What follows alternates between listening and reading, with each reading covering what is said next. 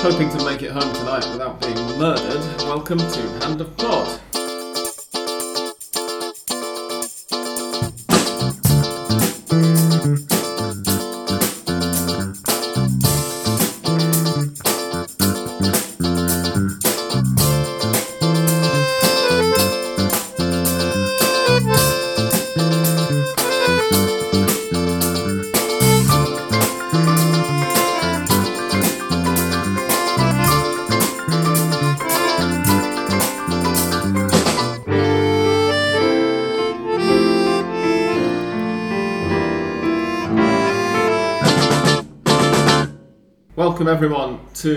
To Hand of Pod episode 482. I'm Sam and I'm joined this week by Chris, Hey, how's it going? Andres, Hello, welcome. and a man with some Twitter followers who have very strange ideas about what a dangerous city we live in, English Dan.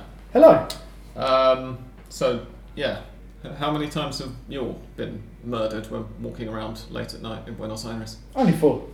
Only by myself and probably my drunk state that I'm in. Yeah. Yes. For the vast majority of our listeners who aren't sure what we're talking about, uh, Dan got some engagement I picked up a Tweet. random dickhead on Twitter. the Twitter. other day. What? And uh, one of the more visible pieces of engagement he got was somebody opining that it is literally impossible to walk around the city at Yes. night without being killed.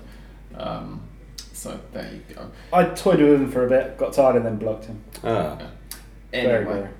Uh, there have been two rounds of matches in the Copa de la Liga since we last recorded, which was on Thursday last week. We're recording this on Friday evening because Dan wasn't available. Not quite sure when it's going to be uploaded because I have just non-stop work between now and Monday, but we'll see. Uh, the results since we last recorded have been Rosario Central 1, Independiente Rivadavia nil, Huracan nil, Independiente nil, but it wasn't dull. There were three red cards, two for Huracan, one for Independiente. Union 1, Newells 3, Estudiantes 2, Tigre nil, Vélez 3, Gimnasia 1. Obviously, just after we start recording, Dan's neighbours start Inevitable. things around with the door open, but just bear with us. Racing 4, San Lorenzo 1, Argentinos 4, Banfield 2, Boca nil, Defensa Banfield scoring the first and last goal of that six goal. Ah, well. Yeah. Okay. Boca nil, Defensa Justicia nil, Central Córdoba de Santiago del Estero 3, Sarmiento nil, Belgrano nil, Godoy Cruz 1, Riestra nil, River 3, Lanús 3, Platense nil, Barracas Central 2, Atlético Tucumán nil, and Instituto 2, Talleres 2. That was round 4. And then round 5 has happened midweek, ending last night. There's about a 15 minute interval, right, between the end of round four and the start of round five. Yeah, maybe not even that. I don't know how much stoppage time there was at the end of It uh, Instituto Instituto Talleres and then straight into Racing Newell's. Uh, Newells nil, Racing 4, San Lorenzo 1, Estudiantes 1, Gimnasia 3, Huracan 1, Godoy Cruz nil, Union nil, Independiente 1, Rosario Central nil, Sarmiento nil, Lanús 1, Tigre nil, Defensa y Justicia 1, Banfield nil, Barracas Central nil, Boca Juniors 2, Central Córdoba nil, Atlético Tucumán nil, River nil, Riestra 1, Vélez 2, Platense 1, Belgrano 1, Independiente Rivadavia nil, Instituto 2, Talleres 2, Argentinos Juniors 1. So, Nicely the done. immediate, thank you very much, the immediate thing that stands out to me is that I think Racing are the team of the week, right?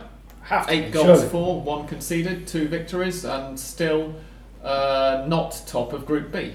No. Uh, they're three points behind Godoy Cruz still because Godoy Cruz uh, also won. No, they didn't. They drew. Drew uh, nil-nil. They drew. They won one and drew one. Yeah. Um, Adrian Maravilla Martinez, player of the week, surely. yes. Five goals in two games. Yeah, there was a, a question on uh, our WhatsApp group, wasn't there? From, was it from you about who the last time a player It was on scored a hat trick? Friday because Martinez got a hat trick against San Lorenzo and Ramirez, uh, Newell's guy who's done really well this year, scored a hat trick against the Oh, team no, Newell's were playing. Oh yeah, I've forgotten about that. But I was talking about the last time that somebody scored a hat trick in the match in which the opening goal of that hat trick was also their first goal for the club.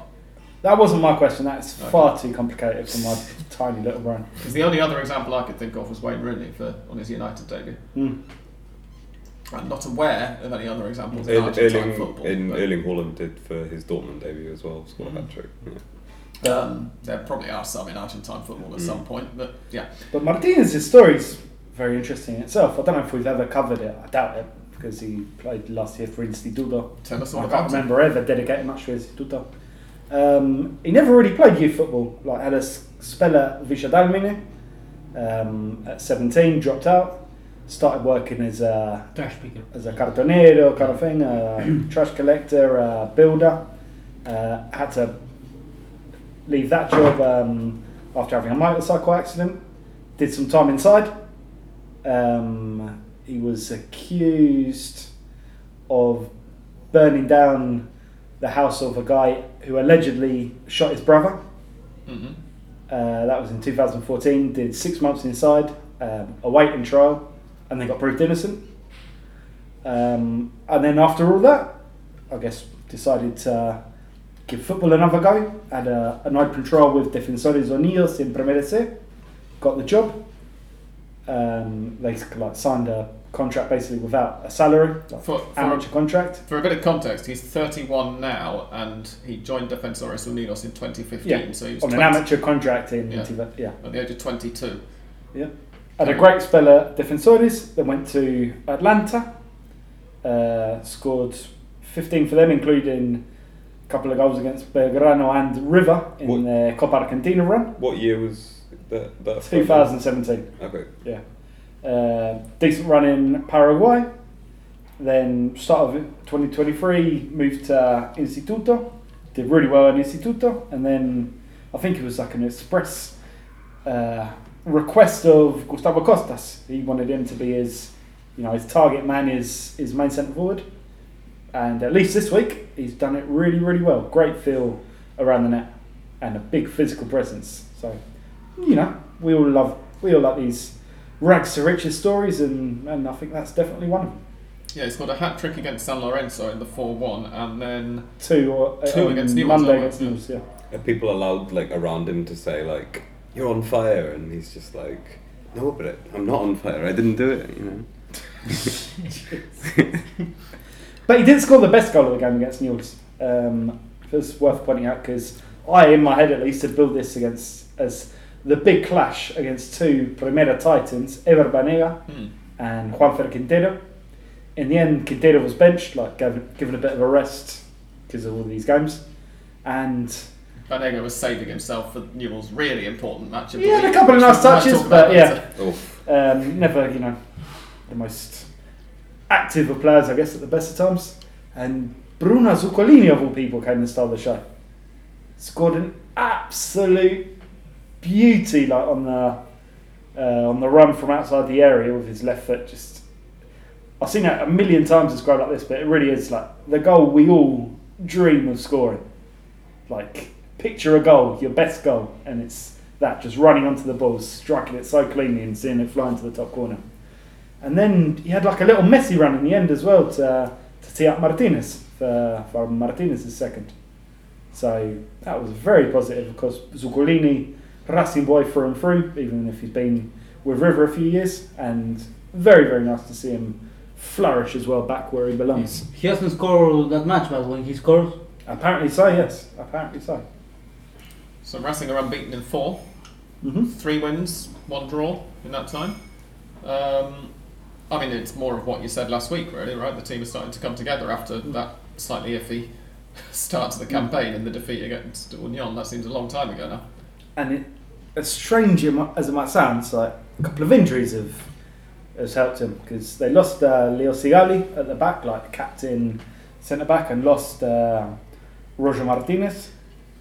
Um, two guys who you know just through name recognition is very hard to leave out, but who have been pretty crap for Racing even before Costas took over, like towards the tail end of the Gago era, and then under the caretaker coaches um, at the end of 2023. Um, so that seems to have kind of given Costas a break because he's been able to put in guys like Maxi Salas, like Santiago Solari, um, who are a lot quicker, more more physical, more active, and kind of respond better, I think, to uh, to the game he wants, which is hectic, direct, getting the ball in the box as much as he can. Um, so those injuries definitely seem to be a blessing in disguise, and it'll be interesting when they come back because if Racing carry on in this vein, um, And even with like Juan Nardoni, who's going to come back now from the Olympic team, Baltasar Rodriguez, Marco Di Cesare, who was at Argentinos before, he was Argentina's first choice Olympic centre back. It's going to be a hell of a competition for places. Um, you know, don't want to get too optimistic, but it's looking fairly promising. Well, Martinez is out, but Martin- Martinez is in. Yeah, Juan Martinez for another. Andres, River, since we last recorded, have won one away to Riestra and drawn one, and I didn't see uh, the draw away to Atletico Tucumán, but I heard that it was a very poor performance, and that if anything, they were lucky to, to get a draw in it. So how do you how would you sum up the last the couple of matches they've played since we recorded? Yeah, after the 5 0, it was an exhibition against Vélez. Uh, they had another exhibition, but uh, against a team in which you you you will preview Mystic Sam. Uh, uh, I, I think that in that case it was okay because they he said that the Rio will, will defeat Riestra, and it was he was right. Uh, it was impossible for River not to win that match, and perhaps that difference with, of that gap be- of level between both teams was not uh, something to a bar to me to, to measure uh, River really, re- because uh, in fact even having scored uh, against Vélez they ended losing that match, which proves that they are still even when they are in first, first division they still need a lot of of I mean uh, more matches to, to get used to, to the division. Yeah. And in the case of River, uh, yeah, they like like against Vélez when they played against Riestra, there was one entire half which was uh, not no need to play it even because River is like uh, defended a bit more, uh, waited for Riestra and uh, uh, except for a penalty that was disallowed and then uh, uh, awarded a, a foul, but then that foul was uh, uh, uh, also disallowed because of uh, an offside, which was hilarious for a VAR a VAR sequence in, whi- in which Hmm. they call they called twice to the to the referee to Malos, and in fact, an offside is not something that you usually watch on the on the VAR monitor. Yeah. It's a, it's offside or not offside, and this it, and, and you don't have to review it on on, on VAR.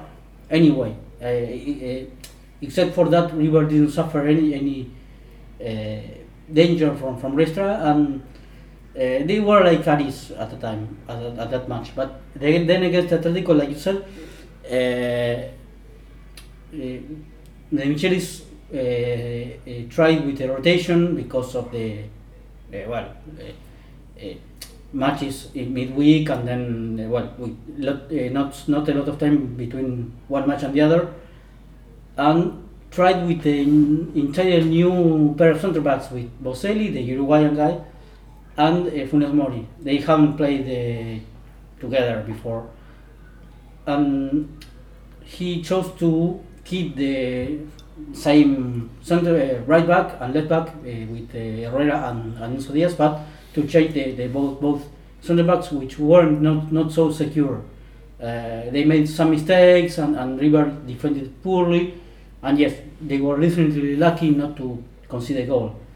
All because of either Armani or the bad, the lack of accuracy from from the strikers, especially Estigarribia. I think he had uh, after a, a, a poor clearance by Boselli. I think uh, he had almost in the small box the, the chance to to score, and, and he totally missed the, the, the goal. There was some more nonsense with the penalty there as well, wasn't there? Yes. So I, I got on my app two notifications about five minutes apart saying that River have missed a penalty, like twice. So I thought, oh, they've missed two penalties. But now when I look at the timeline of the game on my app, it tells me that they missed one penalty. So I'm a bit confused. What happened with all that? Well, that was another hilarious thing.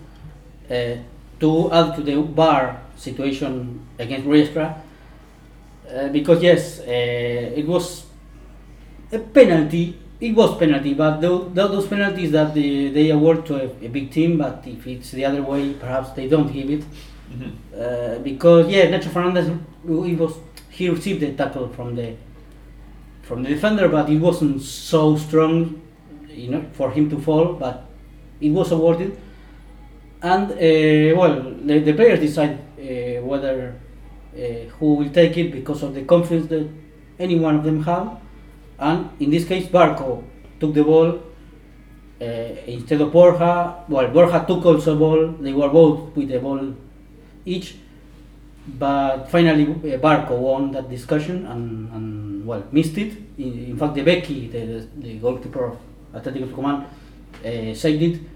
But there was a, a, an invasion from for, from some Atletico Tucumán players. And, Uh-huh. Like encroachment, I think. Yeah. ah, yeah. Mm. It, it was clear encroachment. Yeah. They, like the guy was two feet inside the, Right. the penalty. Yeah. So uh, it was decided from the VAR to retake the penalty. I see. Demichelis shouted, and it was clear, not Ezequiel, not Ezequiel, that not to, not for him. Don't take it again. Yeah. Yes, That's uh, terrible coaching to be honest. asking That's, Borja. that's right. awful, awful coaching. Damn right. asking Borja to take it, and well, it was. Uh, uh, uh, Barco didn't uh, obey him and take it, took it again, and instead of, uh, he, I think he wanted to make make make it sure that he scored it and Mm. sent it uh, quite high of the. No, it's all on Demichelis for me. Like you can't do that publicly. Like it's, Yeah, no, it's an unwritten rule. Like the Yeah. person who takes the penalty, which is then retaken, always takes the Yeah. retake. But you also, I, I- I think it's Always. even if the penalty's not being retaken, it's pretty unusual for a manager to, while the decision, like, let's say they were arguing about it the first time round. As a manager, you don't butt in. You let your players sort that out, and then you know if, if something actually, if they make asses of themselves by fighting or something, then you have a word with them at half time in private, don't you? And then you Absolutely. you go out in front of the cameras afterwards and you say, look, it's between the players on the pitch at that time. I can't get involved. blah, Yeah. blah, blah. You don't You can't shout, shout, shout in pitch side way, microphone. My only kind of way of perhaps playing devil's advocate here. yeah. Always defending Demichelis the German. No, I'm not. Always. Like, fucking fuck that. But uh, I got plenty of friends who are already just had enough. Um, but it, it- to play devil's advocate, i- is Barco the main penalty taker like no, all the time normally? He, Like, he or is it- penalty, but not the main. I think Borja is. Because as a striker- maybe like Dimis- is saying kind of something like it should have been Borja in the first place. Uh, But maybe obviously I I'm not a lip reader. I didn't I didn't see- even see. They the may have an order, but then then they play deciding whether, like I Yeah. said, I, I, I want to take it because I am pretty uh, plenty confident, yeah. And uh, and perhaps the other players say okay take it, but they decided in the moment apart from the order of the of the taken takers of the penalties. The thing is, Borja has already scored a lot of goals, and perhaps he wants to. Uh, Keep the run going, don't you? Yeah, yeah, yeah, yeah. and but Barco hasn't scored yet, so and he had already took penalties before. Mm. But by the way, I'm playing devil's advocate. I'm not saying I agree with that stance. I'm just saying to kind of try and find some kind of defence. But I completely agree with And you. perhaps It is watching poor, Borja- completely poor coaching. watching Borja's reaction that he was uh, angry with at, at, at, at, Barco and seeing watching that uh, Barco missed it that's why that's why Demichelis perhaps not so usually like like it, it is not usually done uh, said that uh, for Borja to take it and uh, well What did Dimicheli say after the game about it? Anything? Yeah, it was. He was not emotionally prepared to, to play second half. That's why he took. He helped him, helped him a lot. Yes, uh, that's why he took him out of the pitch in second half. He chose for Mastantuono, who has already been playing. So Him, him, sorry, being Borja there, right? yeah. Oh no, Barco was the half-time sub. Borja was uh, sub ten minutes into the second yes, half. in fact, he was been injured and he will apparently miss the Super Clásico Hmm. uh, next Sunday. Yeah, but yes, it was all, all, all the situation was like, uh, uh, yes, uh, hilarious for for neutral, neutral perhaps supporters and like not so so funny for for River Yeah, not promising for River. Uh, Sebastian Boselli is uh, who you might have noticed Andres mentioned a few minutes ago. Might be a new name to some of you. He's a Uruguayan centre back who River signed last August from Defensor Sporting in Montevideo, and uh, that was his third competitive appearance for River, but his first competitive appearance for River not against Rosario Central, because he played in the nil-nil draw in last year's Copa de la Liga, and then a couple of weeks after that, he played in the 2 0 win in the Trofeo de Campeones de la Liga Profesional, and he's other than that, he's never got off the bench for them. But So, both um, matches against Central were playing as a right back. In this Ah. case, was his debut as a his natural position, which is the the centre back. Um, it perhaps was nervous, or well, same thing like Fonseca, for example, another Uruguayan centre back um, midfielder, who at this point is not uh, being like uh, he can play better or, or worse, but it's not. It looks more like uh, Aris mm. at this point, and Boselli perhaps needs, needs some time to adapt still, like Yeah. like like Fonseca. Uh, and it was his first match ever as a well right centre back with Funes Mori, uh, the new couple of centre backs, and yes, it was. Did you say Fonseca was Uruguayan? Sorry, he's Italian. Italian. yes, Sorry. yes, he's son of, of son of I don't Daniel know much of his, his biography, Yes. but uh, I re- just remember that Yes, he was born in Italian Italy. Yes, that's right. But presumably to Uruguayan parents, given his name and the fact that he played for River Plate, Uruguay, and then Montevideo Wanderers. Um, yeah, interesting. Um, moving on, I mean, I guess the next logical choice is uh, to mention that Chris has taken off his jumper and to reveal a Godoy Cruz shirt that he's wearing underneath it. So we have I to can't ask. believe he was wearing a jumper, to be honest. So- Yeah, Really? ridiculous. Well, I did. I, Really, it, Chris? it was only for this moment, so they could reveal it um, Ah, and cause quite the stir. Um, and you Godoy, know, Godoy Cruz have, uh, since we last recorded, got a 1 0 win over Belgrano uh, away and a nil nil draw at home to Union. Chris, what did you make? they uh, well, forget the fact that you know most of their games have have been a little boring. Um, Only uh, team in the league not to have conceded. That was what I was just about to say, Sorry! man. For God's sake. Oh, no, it's fine. No, but I also have other Godoy Cruz news because um, given that they're my kind of like third team here in Argentina behind uh, Atlanta and Boca, um, I was doing a little bit of research. Obviously, they are playing Racing tomorrow. You're going Yeah. to the game. Uh, yeah, they haven't conceded a goal at all in the Copa de la Liga at the moment. They are top of their group. Uh, Enjoy it while it lasts. Group- Group. B, right? coming for you. Group B. Uh, I think uh, I don't know. To- Thomas Conechny. Conechny. Conechny. I don't know how to pronounce his name. Uh, he has three goals so far this season, which he's kind of the, the top scorer, but he's a midfielder. Um, but uh, yeah, most of their wins so far this season have been against like lesser opposition. It's not been kind of against so-called bigger teams. Um, so tomorrow, you'd probably argue is their biggest test of the Copa de la Liga so far against Racing. Um, but yeah, I don't know. They've been impressive. I wore it this shirt obviously on purpose um, for you tomorrow. You're wearing Racing shorts, so I mean, Of course, what's the I fucking always wear difference? shorts. Maybe we could like combine our outfits, and we've got quite the. Uh, I will- I outfit will- I do have tomorrow. one complaint though about Godoy Cruz. I remember, was it when we were recording in in Tony's flat that we got onto the whole change of venue discussion? Yes, I think it was. And I was so happy because Godoy Cruz had played their previous game in Huracán Las Heras Stadium.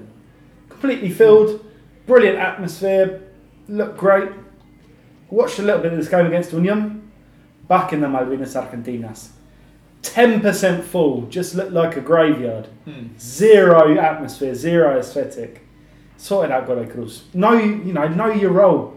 Stick to these small little provincial Mendoza stadiums and you'll get the people behind you. You'll, you'll pack it out. It is It's look summertime. great. It's summertime at the moment. You know, all those people from Mendoza, they're all on, on holiday at the moment. They're not going to the What? games. They're not on holiday. Uh, one last holiday. one last thing on Godoy Cruz. Uh, this coming Thursday, they have the Copa, Copa Libertadores match up against Colo Colo. Um, I think it's like preliminary rounds before the So- group, right? we Um, call that an Andean derby. Why not? Sure, it is It's an now. Andean It derby. now, but that's uh, Arturo, del Godoy Arturo Cruz. Vidal. Classico Chileno. Uh, for making I wouldn't jokes go that. about I wasn't. I was specifically avoiding calling Mendoza Chile. uh, But, but they're very close to the, the Andes. that game against uh, in the Libertadores is against Arturo Vidal's Colo Colo on Thursday. It's the Mm. first leg, so definitely one to look out for because they're the only Argentinian side I think playing this week. Has Arturo Vidal promised his kids that he's going to bring the Copa Libertadores home to them? He's pro- no, if he he- has, I'm going to bet all my money on Godoy Cruz. He has promised to enter the game via helicopter, so I hear, you know. Oh my God. I'll Or see via what he can horse. I don't know. Um, whichever. I'll see what he can do with Don't, a Ferrari. don't, I don't, don't, don't go on by helicopter, please. No. Uh, Um, I yeah. will say one thing to defend Godoy Cruz's honour a bit because Chris mentioned that they've basically won against the lesser lights so far. Two of their wins so far this season have been against Defensa Justicia and Lanús, who are respectively level on points with and only one point behind fourth place Racing. Yeah, take that, So- Chris. I, th- I think I've defended their honour really well, but Take the fact that. that you stole my point just before I said it, the fact they haven't conceded a goal is, I think, is considering every single other team in both uh, groups of the Copa de la Liga has conceded at least one goal. Hmm. Um, I think that's pretty impressive so far. we actually So- have an anti Godoy Cruz, like a Yeah, I bizarro say, Godoy there's, Cruz. there's one team in uh, over both groups who there- there's one other zero in one of the goals. and it's columns, Tigre. Goals. Tigre have not uh, scored one goal No. yet so Conceded. far. eight. Deportivo Riestra have scored one, but uh, Tigre have conceded eight and scored zero. Um, yeah, Yes. not not good. Not it's good. not looking good for him. Um, But the most boring thing to watch still in Argentina, even though they're doing alright, is in the Independiente, whose games average 0.8 goals per 90 minutes so far. Yep, three, four, one against in five games, three wins, one draw, one defeat, and since we last recorded, they have, well, since slash during we last recorded, uh, they've drawn nil nil away with Huracan, as I mentioned earlier, and beaten Rosario Central one 0 thanks to a goal from Federico Mancuello. Remember him? The return Yeah. of Mancuello. Yes.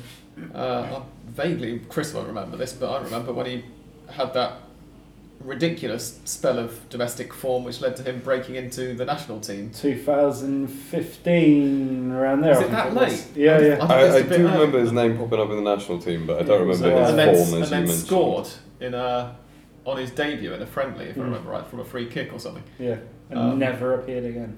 Yeah. Uh, additionally, Um, in a, kind of a completely bit of a change of subject, but did anybody see uh, Boca Juniors' two goals the other night? I'm talking in, uh, specifically about the first goal from Merentiel, um, which I haven't actually, weirdly uh, enough.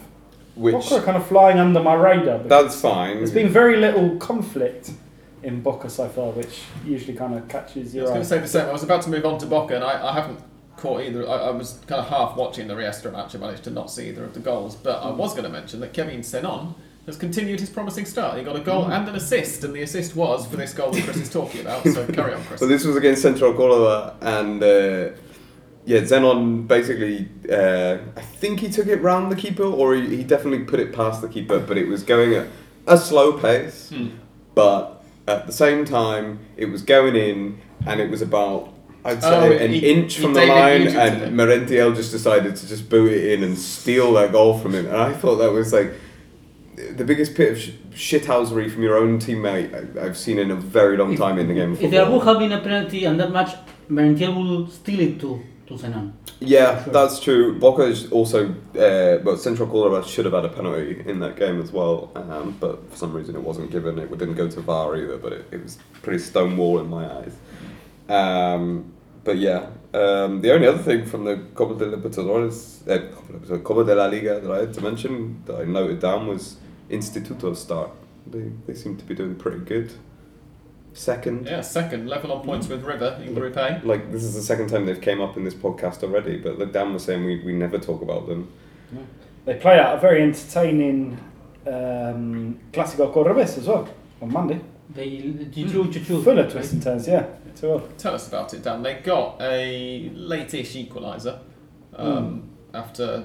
Obviously, so they went 1 0 up late in the first half, and then the, the rest all happened in the second. Then Bustos and Botta hit back for Talleres and then s- just scramble back for a for a two-all draw. Yeah, uh, yeah. I wasn't watching particularly closely. I just kind of whiling away the hours before Racing were playing, but, but it was an open game, like full of action. Full And full Mota continues to, to play in high level. Uh, Mm, very good play. Very good play.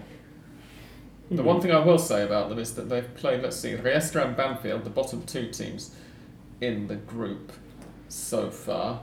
Atletico Tucumán and Independiente Rivadavia are third bottom, and so they play of the five games they've played so far. Three of them have been against the bottom three teams. One of them has been against ninth placed Independiente Rivadavia. That's ninth out of fourteen, obviously in the group. Uh, and Talleres are of course third, so that's a very creditable result.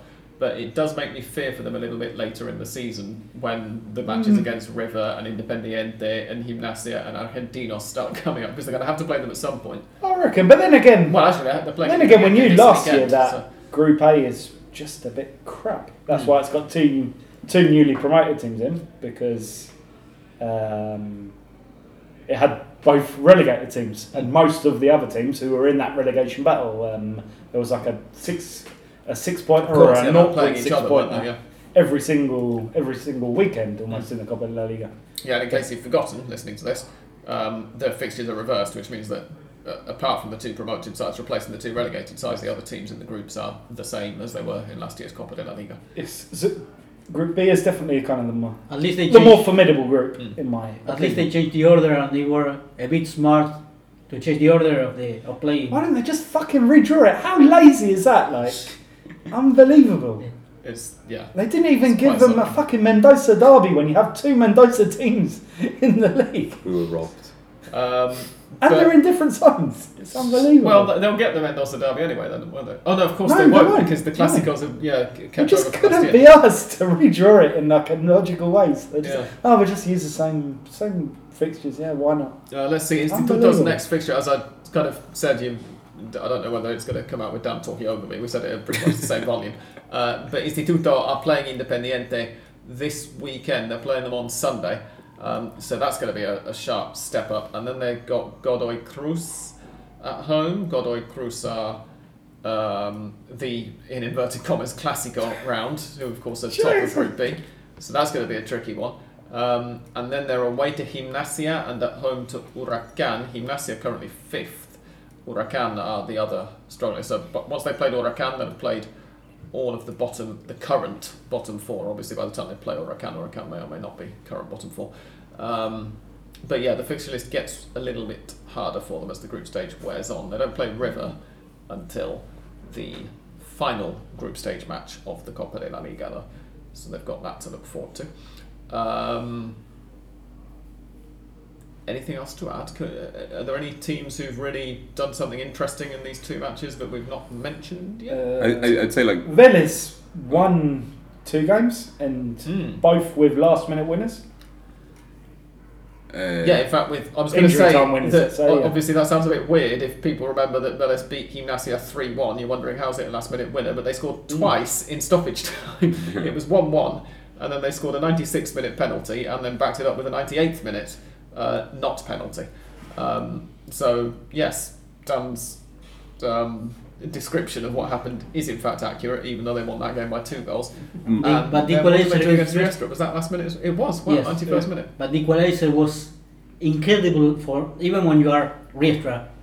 Uh, you have to at least try to defend. And the, the, there was a throw in, not the, not the typical throw in that you are close to the box and you uh, throw it uh, with a lot of strength and, and go it, it goes to the box. It was quite a, uh, be- behind the, the that that zone. Um, but the, the it was of course strong, but it was it went straight to Braian Romero who volleyed the, that ball with the a- a- around a lot of, of defenders and and, and uh, the, the ball went into the net. Incredibly, uh, not uh, at least well try to bother the, the striker or something. Uh, the, the only thing I was just going to add to your question was uh, like probably the worst week of the season so far for Newell's. They looked pretty impressive up until the last couple of fixtures. Um, Only one game to be honest, because on Well, Friday they that- had a that- great result. Yeah, we'll talk about that in the second half. Uh, the other uh, thing to mention, just looking at Vélez, is that uh, I was going to say the first goal from a Brazilian of this year, but it actually isn't because he scored on the opening weekend as well, because their last minute winner against Riestra was scored by Lenny Lobato, who um, is Brazilian, hence why I just said his name like that. Uh, but yeah, he also scored in the 1 1 draw against Barracas Central, and we forgot to mention it. It's very early on, in fact, 10th minute. Um, so one of the first goals of the year. Lenny Lobato. Yeah. But I think I think we mentioned that he was from the. Uh, he born foot, uh, footballist in, in football terms there, not Mm. that he they voted to a Brazilian team. Um, but I think he's the only one anyway from Brazil at this Yeah, point. I think he's the only Brazilian currently playing here.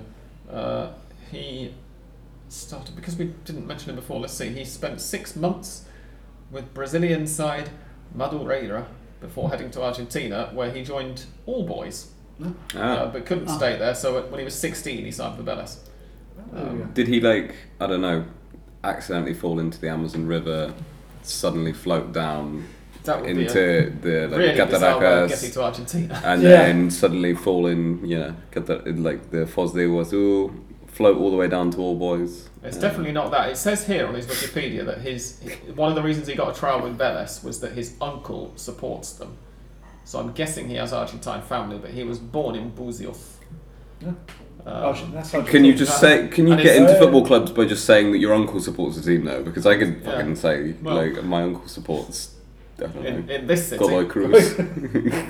Um, yeah, his full name is Lenny Ivo Lobato Romanelli. That's uh, obviously not that there aren't any Italians in Brazil, but that is not the least Argentine sounding name. You've given him two different accents for his name. So Yeah, well, it's far. difficult What, not to, what else can you do? Uh, here we go. Lobato is the grandson. Lenny. Lobato is the grandson Nilo of 20th century Argentine dancer and actress Nelida Lobato. Never heard of her. Ah, I think I've heard of She's that. got her own Wikipedia page in English though, so. I Uh, like we've talked Lovato. about this before. maybe. his, Um, his family, including parents Gabriela and Adrian, were born in Argentina, although he was born in Buzios, Brazil, and remained in that country until joining Vélez in 2017. So it is, in fact, Lenny Lobato and not Mm. Lenny Lobato. So I apologise to him. Um, Yeah, Nelly Lovato was like really, really famous. it's quite Oh, funny that his grandmother is Nelly Lobato and he's Lenny. Lobato. I wonder whether they did that deliberately. And their great grandpa is Jenny. Mm. uh, Uncle anyway, Remy. Hey. we're going to call a half-time break now. Don't know whether we'll refill our glasses, but maybe top them up a little bit. Dan's probably going to step outside for a cigarette, and when we get back, we'll tell you about the really important Newell's match that's taken place since we last recorded. And oh, I think we have to review Argentina's um, Olympic Olympic. qualifications. Yeah. Oh, spoiler alert! Sorry, but it has happened. Uh, we'll get back to you after this break. Don't go away.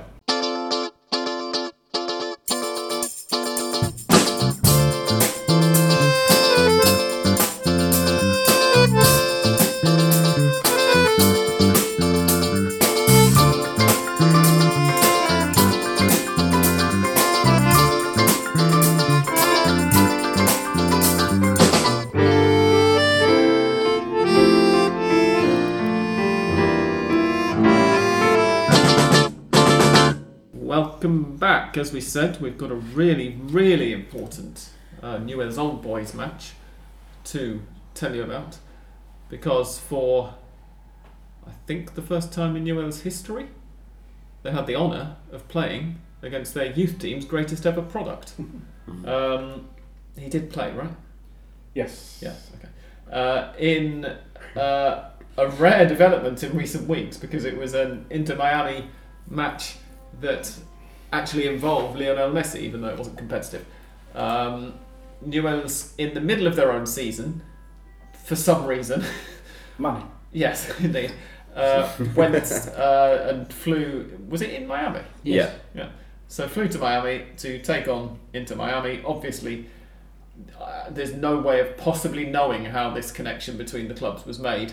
Um, and I was going to mention that it was Newlands plus a special invited guest, but um, I, know, I know that Chris is just bursting to tell you all I don't know. Andres About also the- seemed like he was probably the most ridiculous part of this. Okay, I'm going to start sorry. with this statement. What the fuck was Pablo Perez doing there? Hmm. What the fuck? Just to remind you, Pablo Perez no longer plays for Newell's Old Boys. He's no longer contracted to them. Uh, but for some reason, he played for them in this. Did he play for them in the friendly, or did he just go along? Uh, no, he did play. Yeah, yes. He, he's got greyer hair than my grandpa, um, and uh, like suddenly was playing for them, even though he plays for is it Sa- uh, Sarmiento. Sarmiento? Sarmiento, yeah. Um, I think he's what like 37, 8, Six- 9, 38. 38. I, uh, I, I mean, think he's not even in the starting lineups for, for Sarmiento. So I, I, I, I fancy they said, hey, okay, try not to not to get injured, on this seat. And The really important question, obviously, is did he get booked? And the, and the That answer to that, question. astonishingly, if, if SofaScore's stats are accurate, appears to be no. Uh, Rodrigo Fernandez for Newell's and Shanyder Borgelin for Newell uh, for Inter Miami. In Pablo's defence, he did to if I play. pronounced, uh, pronounced that incorrectly. Were the only two players booked. In Pablo's defence, he did play for Newell's up until the end of two, 2023. Hmm. So it's not like he was No, but that's a indifferent. long way. that, that doesn't matter. I'm sorry, but that doesn't matter. You don't play for that team Why? anymore.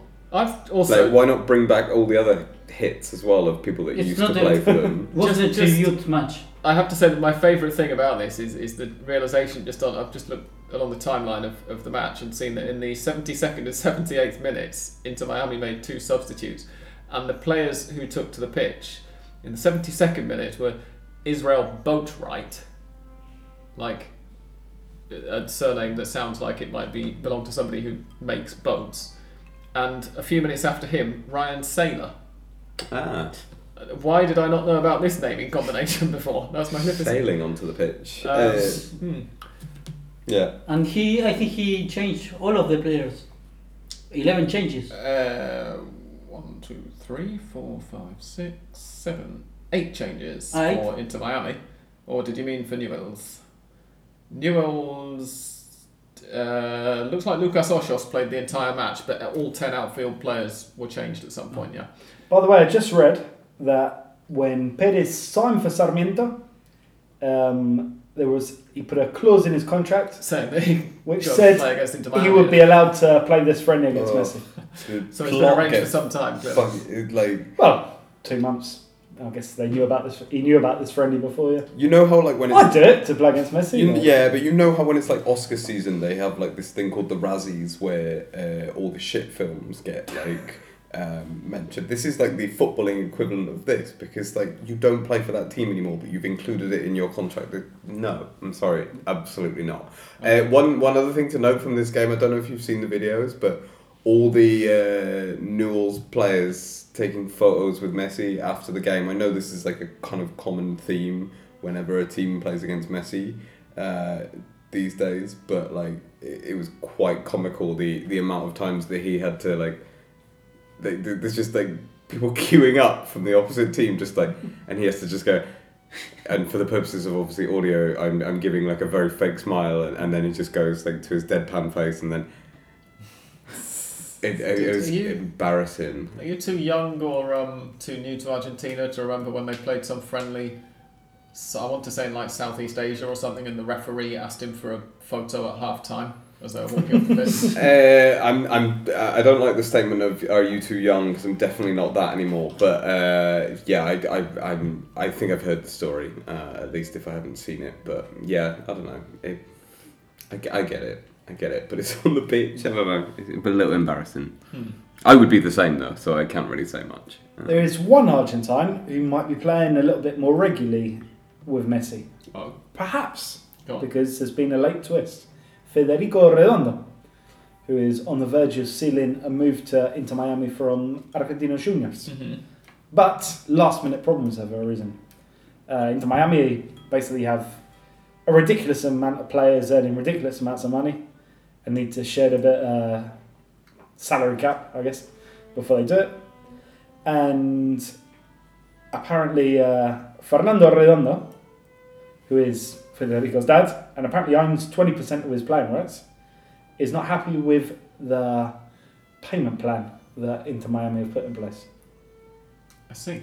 So this looked all set to go through once uh, Federico came back from Olympic qualifying. Sorry, so this is the payment plan like for Fernando as his son's in inverted commas agent, rather than how often they're planning to pay him his wages.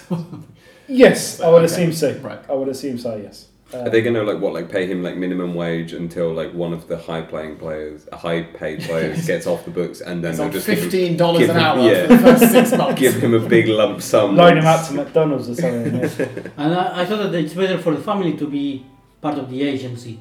But Yeah. Mm. Hmm. Sorry, Dan, we interrupted. Carry on. Um, that's about it for now. Uh, it seemed like this was, you know, a done deal from what everyone was saying last week, but it hasn't quite gone through yet. Um, It's, please don't keep Redondo in in Argentina for a little bit more, please. He It- was it- first linked with River. Mm. It was a, I don't I, I don't know whether River uh, finally didn't want him because of the, of the price, but finally River signed Rodrigo Villagra from Talleres for the same amount of money, Mhm. eight million dollars or something like that, and having to give Talleres uh, part of the transfer of, of Girotti, Federico Girotti, who is playing now at at, at Talleres. Correct me if I'm wrong, but and I know none of us are like super experts on MLS. Maybe maybe I can't speak for all of you, but I just did. But uh, don't they have like a like a foreign national limit in MLS on how many people can play in their team? Like I was going to say Inter Miami no. have No, no, no. they they certainly used to. I thought It's not done on nationality. They have these things like designated players. It's basically all done by salary rather than nationality. right. Okay. And they have the excep- exceptions for fran- franchise players, I think, or something like that. Yeah, yeah. There's all Right. sorts of very weird. If it was that easy, we'd understand it a lot more. But it's Yeah. hideously more complicated. I mean, I will say that um, having played, I think I tried a career in a Football Manager 22, so relatively recently Mm. in an MLS club. The salary budget is far from the only um, restriction that exists. It's incredibly complicated. Hmm. So I'm I'm just having sure- a quick look at MLS's rules now to see Also, whether. while but I you don't look- think there are any. I'm sure I've seen people say that There have to be a you certain number to- of homegrown players, Yeah. but you're not limited to any number of foreigners. Also, like one other thing to note: how long is their preseason? Like it seems like the like the Inter Miami World Tour slash friendly Mm. moment has been going on for what feels like six months now. Like like how long is their preseason and how long is their actual season? Their actual season starts this Monday. Uh, It's Real Sol Oh, de that's So it's longer than the Brazilian national championship that starts in like May because they have these Mm. the state championships. Um, The thing is, I think their last competitive game was something like October because they didn't make the playoffs, which is why it feels Yeah. like a long time ago. yeah, for Inter Miami, yeah. Yeah. Um, the there are this is a really weird way of doing it. Uh, this is according to the official MLS website. A total of 233 international roster slots divided among the 29 clubs, and they are those slots are tradable. Hmm. So, in full season increments, I don't know what that means, such that some clubs may have more than eight and some clubs may have fewer than eight during any given season. So, by default, I guess, the clubs start with eight foreign players allowed. But once a player gets a green card, actually, I don't know fully whether they're completely synonymous, so I'll go with the language that's actually written here. Once a player who i- i- is awarded US permanent residency, he no longer counts as an international player. Right. So they Right. don't have to get citizenship okay. as long as they've got permanent residency. Um, And of course, we know that the US hands out green cards like the, you know, McDonald's vouchers. yeah, I mean they're Mm. really easy to get. Yeah. So yeah, um, and then there are slightly different rules for Canadian clubs, but obviously Inter Miami are not one of those, so that's not relevant for this discussion. Uh, but it sounds like it's not relevant. None of the discussion is relevant if what Dan said is correct because Federico Redondo's not going there. So Ah, For I now, it it's was- it's complicated. I thought it was a done deal. Apparently not, but if they want him, I guess they'll get him. nothing's done. until Federico redundant. Ink is dry. Oh, very good. I think that it will be will be good for him to go to Miami because in Buenos Aires you don't you can go by night because it's dangerous. Indeed. Um, oh yeah, the pre-Olympics are Mm. over. That's the an anglicisation of the Spanish language term Where for Redondo did the play. uh, Olympic qualifiers. Yes, which which Redondo did play in, and as I hinted to you, well, I didn't hint actually. I just said it outright uh, before the halftime theme music. Argentina have qualified. They have done so through a 1 0 victory, well, through the campaign as a whole, obviously, but inevitably it was scored with about 15 minutes to go. The only goal of the game from Luciano Gondou, although somewhat surprisingly, he started the match. Only his second start in uh, in seven games. Yeah. Hmm. So, Yeah, I, I mean, I, obviously I didn't catch this, but yeah, tell us about it, gents. Whoever did watch it. I Uh, didn't watch that game. I was at Club Comunicaciones making use of their excellent summer facilities and swimming pool Mhm. with my family. Uh, but several people around the pool were watching this on their phones, and a big cheer went up. More f- at the final whistle, it's like, ha, fuck Brazil, than with than for the goal itself. Yeah, So because one of the people are very upshots of this is that Brazil have not qualified. Paraguay not. won the group, Argentina finished second, Brazil finished third, and Venezuela fourth. So Yeah. Venezuela Paraguay were also a little Argentina unluckily, like unlucky to finish fourth. Was the, the third victory in a row for Argentina against Brazil and the third 1 0 also. Mm. No. In, No? no, it's not because they drew three three with Paraguay. No, no, I mean against Brazil for Argentina. Oh, okay, sorry. if we're going to count all age groups, I and guess in all age groups, that would be they're yeah. including the Copa So, America yeah. final and that would be spanning seniors, under 17s in the World Cup, and Um, now under 23s. Yeah. But have you checked like the under nines? I have not checked the under nines. well, including seniors, it might be four because they had the Copa America final and the World Cup qualifier back to back, didn't they? Which were both one 0 Um, no, there was a draw, I'm sure, Ah, okay. between there. I love that the moment like qualification was secured, the conversation with, that I had with my friends was diverted quickly from like, oh my god, I hope we qualify. Oh my god, oh my god, to okay, which three over twenty three players are gonna be going to Paris? Like, Mm. which three? Like they immediately were just like, which ones were gonna go? I think Yeah, we we've we were. I mean, we've reported this. Reported in as much as we report anything on this. very Uh, but, professional. A few weeks ago, as, as we said, that all of the stories were hinting that basically Lionel Messi had already confirmed that if they if they're in Paris, he'll be playing in the Olympics. Uh, and it turns out, given some of Javier Mascherano's comments in post-match interviews right after the qualification, that that actually is very far from final. He said he talked to Lionel Messi and he's hoping that he will play, and there's every chance that it will happen. It's not by no means like off the table, but it very much isn't anywhere near as final as a lot of the Argentine media were making it out to be a few weeks. And that he will try to make Di Maria go. He already said that he won't. Hmm. But I, I imagine Di Maria being so happy that Mascherano talking to him because he's I a saw- I- motivator. I, did see that uh, Dibu Martinez did say that he really wanted to as Mm. well. He wants a gold medal. I mean, the big issue here surely is that the Olympics starts 10 days after the Copa America final. Yeah. We've sort of forgotten about the Copa America. If they get to the final. If they get to the final, but I mean, I think you have to plan for these things. I don't know if we've, about if I don't know if we've forgotten, but it's a long No. way be- before it to be talking, and you know we're already. No, but- I'm, I'm fairly confident Argentina will qualify for it. So Yeah. But I mean, the thing is, yeah, it's a long time. asking be someone to play the Copa America and then the Olympics is just not going to happen. yeah. Yeah. I'm going to say I'd rather see Messi in the Olympics. Hmm. I want to see him carry the Argentina flag out with him, light the torch or whatever the Well, fuck the other do. thing is, if Copa Argentina, America, we can afford to let this one slide. We've already won it. World, I'm, go- I'm, I'm going to be in Paris, so I'm going to be the the, first one yeah. queuing up for those aforementioned photos that I was saying Absolutely, yeah. I'm going to be the first one in the queue. mate. in you've got to get, get him to sign your Godoy Cruz shirt. Yeah. Um, if Lionel Messi does decide to go and play in the Olympics in Paris, he will be bidding, of course, to win his second Olympic gold medal. Can anybody tell me how many Argentines there are Mascherano. who have two Olympic gold medals? In all sports. Just Argentines with two Olympic gold medals in all sports. Yeah, Mm, Ah, well, Mascherano has, I think. Mascherano is one. Really? it's not. I know who it's not, and it's not Juan Manuel Fangio. Um, but um, How No, was there've Mascherano- never been Olympics in Are we motorsport. ta- wait, are we talking medals or golds? Gold medals. Mascherano has two Yeah. Olympic gold medals. Yeah, uh, because he's won the Olympics twice. is it? He was it? in both teams. Yeah. 2004, Is it- 2008. Is it? A, f- is it a footballer? I, I'm just asking you how many people from all sports across the whole of the Olympic program, how many Argentines are there with two medals, Wait, two my- gold medals? I mean, if it is a footballer, I was going to guess someone like You're assuming Gabriel. there's, there's Gabriel only one other one. I mean, the implication there is is that you think there are two, including Mascherano. I have no idea.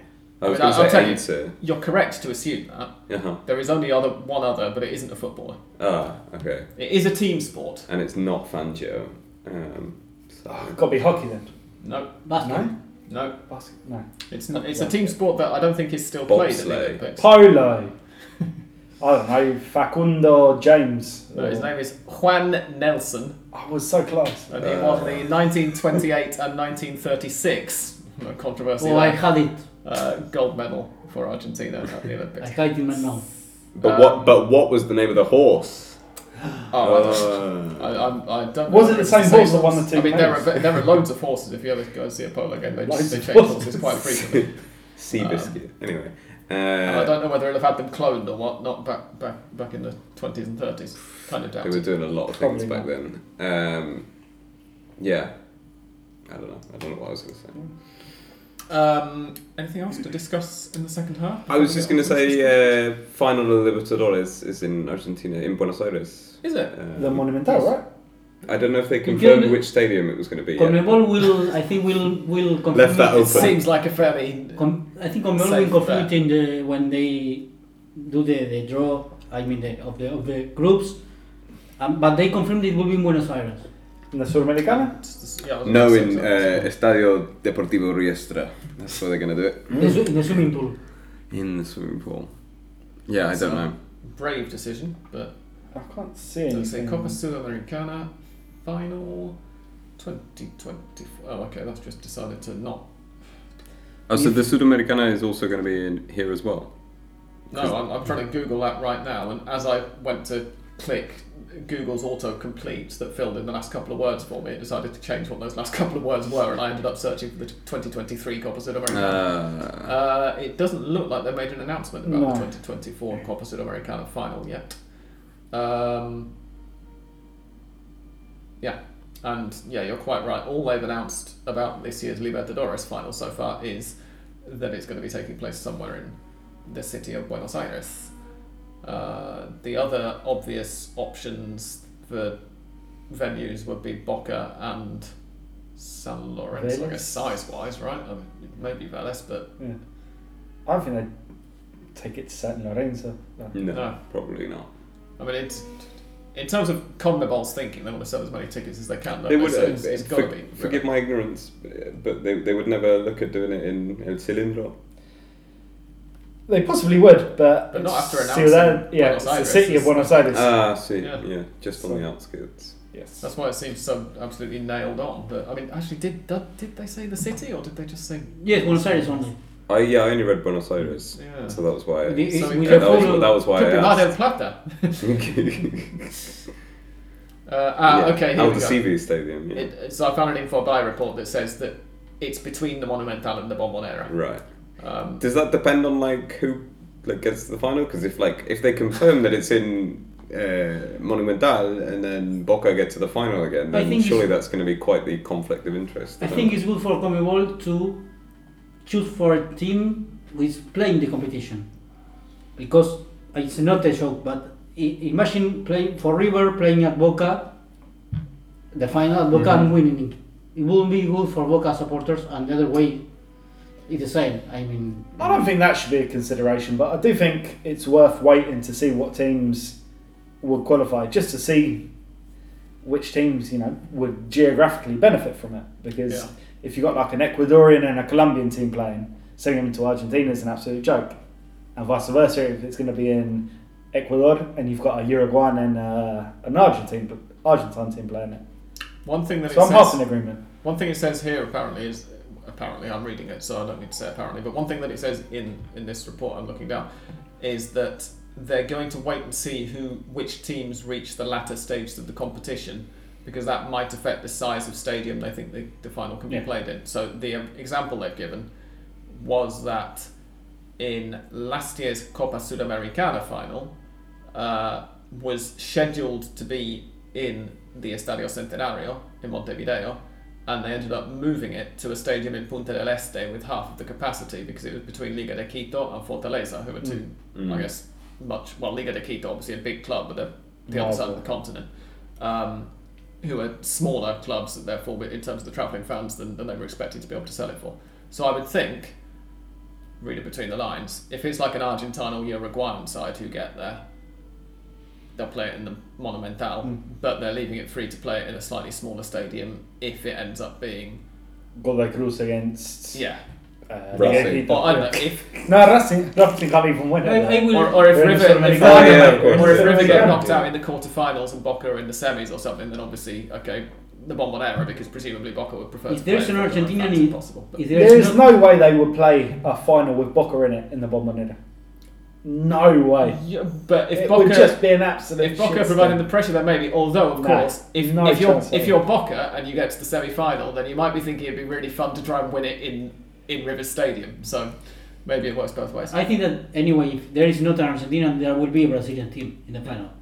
So I, I don't know if it's Flamengo. It's a brave. I was just about to say that it's, Brave it's prediction so on brave, this one. Andrew. yeah, yeah I, I don't care anyway. in- the Independiente Rivadavia are, are losing because I, I said that.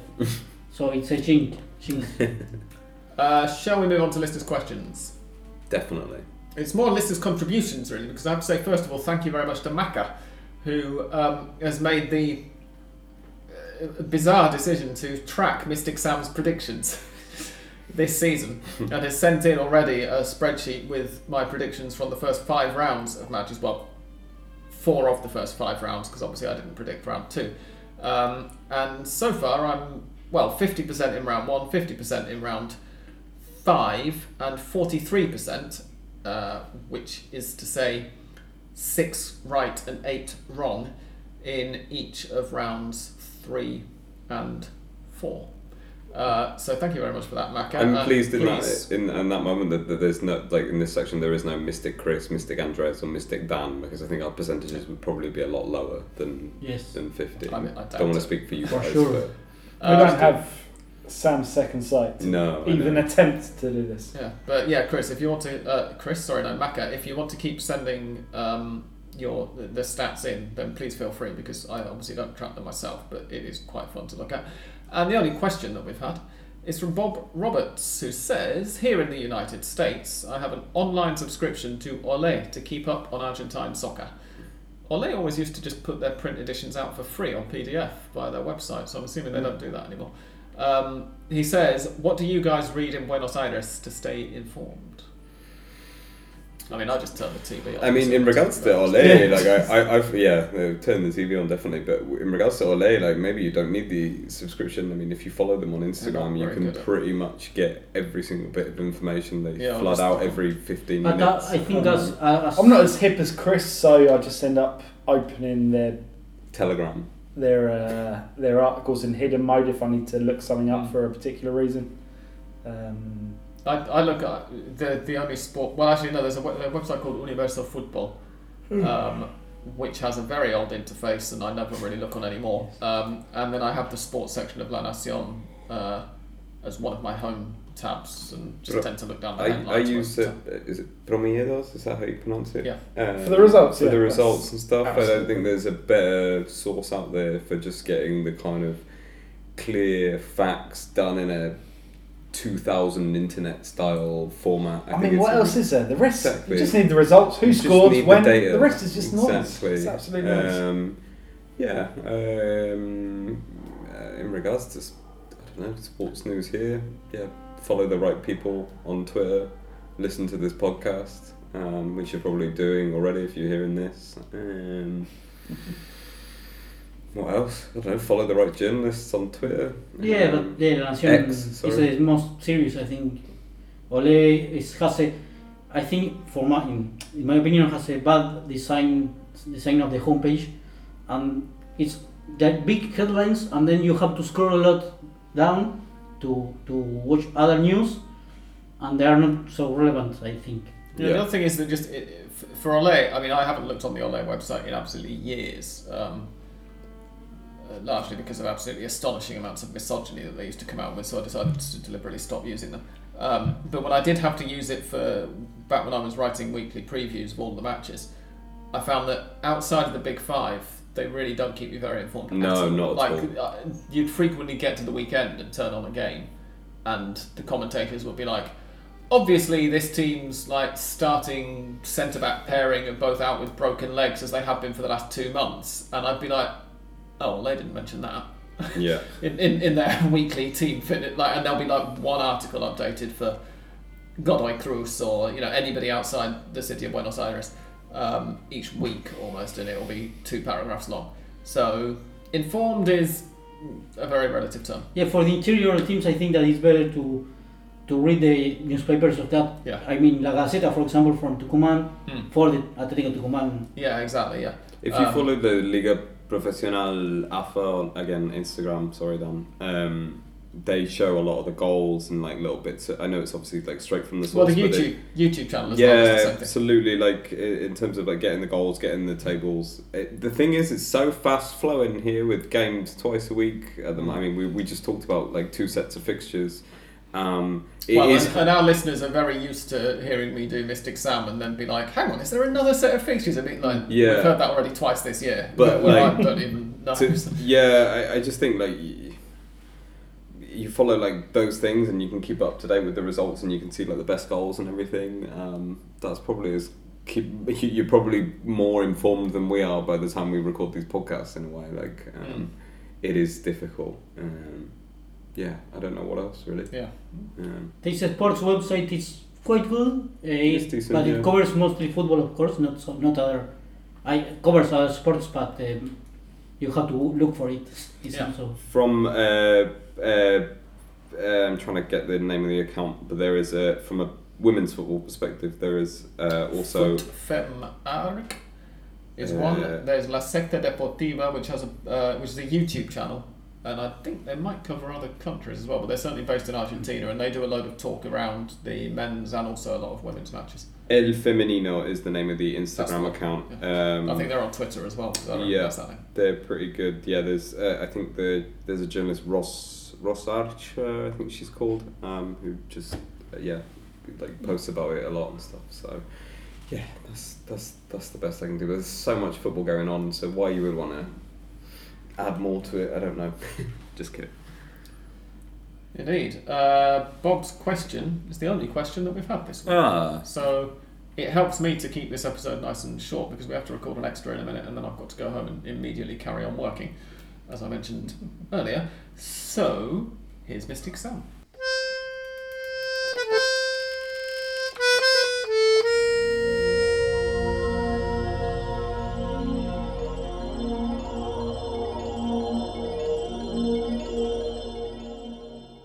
Okay, our plan for next week uh, that we've made while sitting here is that we'll hopefully, because Dan's going away next week, be able to record quite early in the evening, our time, next Wednesday, before Dan goes away.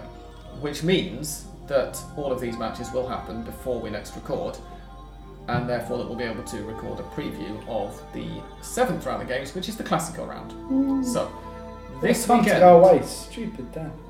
yeah, uh, just Only had absolutely top class timing there. Your, your brother's is it your brother's wedding or your cousin's? My brother's wedding. Yes. Um, anyway, happy wedding day to Dan's brother if you're listening. Um, games start on Saturday and end next Tuesday, and they are going to be as follows: San Lorenzo versus Tigre will be a draw. Racing versus Godoy Cruz, clash of the Group B Titans. I think is going to be a Racing win, which of course implies that Godoy Cruz are going to concede goals. And that Racing will go time. top. Sorry, Chris. Uh, yeah, that would send Racing top on goal difference because their goal difference is currently Much better. quite a lot higher than Godoy Cruz's. Um, Rosario Central versus Gimnasia y Esgrima La Plata is going to be a Gimnasia win. Vélez Sarsfield versus Huracan. Ooh, that's kind of a, a bit of a warm up for the Clasico round, isn't it? For for uh, Huracan at least, obviously, because Huracan have got their actual Clasico uh, with the week after against San Lorenzo, but Vélez consider their games against Huracan to be a Clasico. Um, I'll go for a draw in that one. Vélez will do it in the 1950th fifth minute.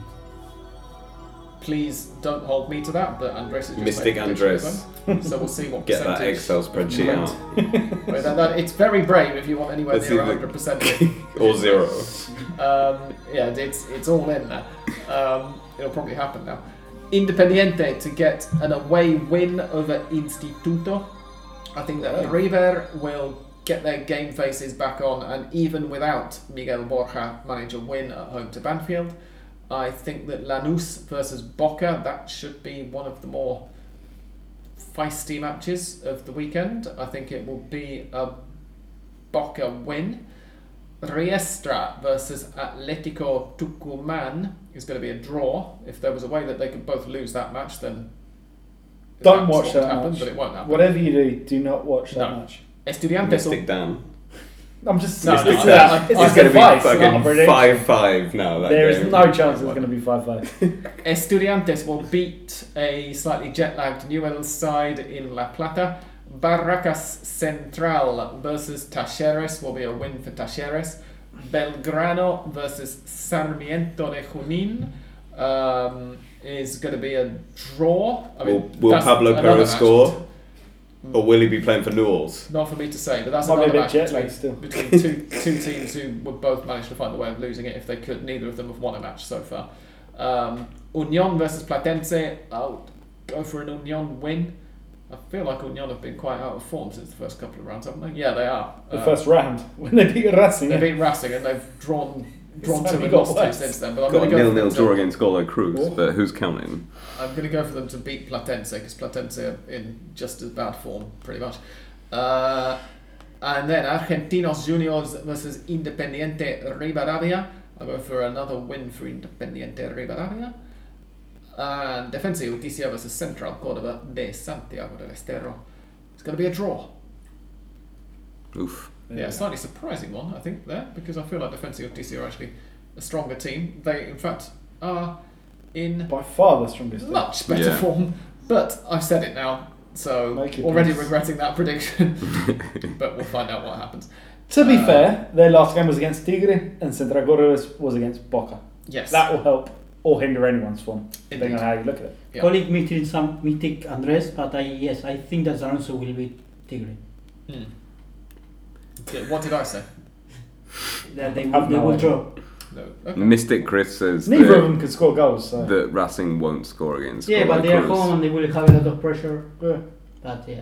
We shall see. Anyway, thank you very much indeed for listening. We will be back in your ears at some point. I'm going to be brave and say next week, i.e., implying that I am going to get this episode uploaded before the end of the weekend because, as I said, I'm full of work at the moment. Uh, for now, thanks for listening and goodbye from Andres, Thank you. Goodbye. Dan, Goodbye. Chris, Thank you. Take care. and me. Thank you and goodbye.